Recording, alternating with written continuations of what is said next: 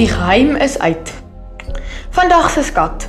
Ek wil oor u woord dink. Die woord pyns beteken om diep en versigtig oor iets te dink.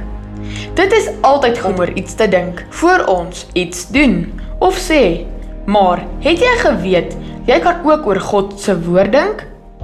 Psalm 119 vers 130 sê: Wanneer u woord vir mense oopgaan, word hulle hele lewe verlig. Dit vul gewoonlik mense met wysheid.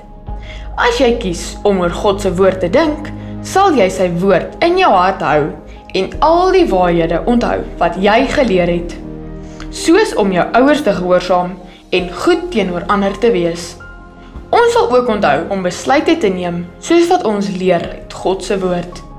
Om God se woord te lees is belangrik, maar dis ook belangrik om na dit te dink voor ons lees en dit neer te skryf wat ons geleer het. Om oor God se woord te dink beteken om te luister na wat God sê en om sy woord in jou lewe toe te pas. Onthou, die tyd wat jy spandeer om oor God en sy woord te dink, word nooit vermors nie.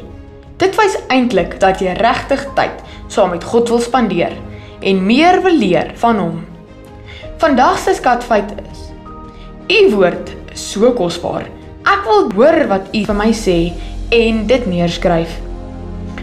Oefen om na te dink wat die Bybel vir jou sê en dit neer te skryf. Kom ons bid. Dankie Papa God vir die Bybel. Ons weet dat dit waar is en dit deur U geïnspireer. Help ons om getrou te wees om dit te lees en te verstaan wat dit beteken. Amen.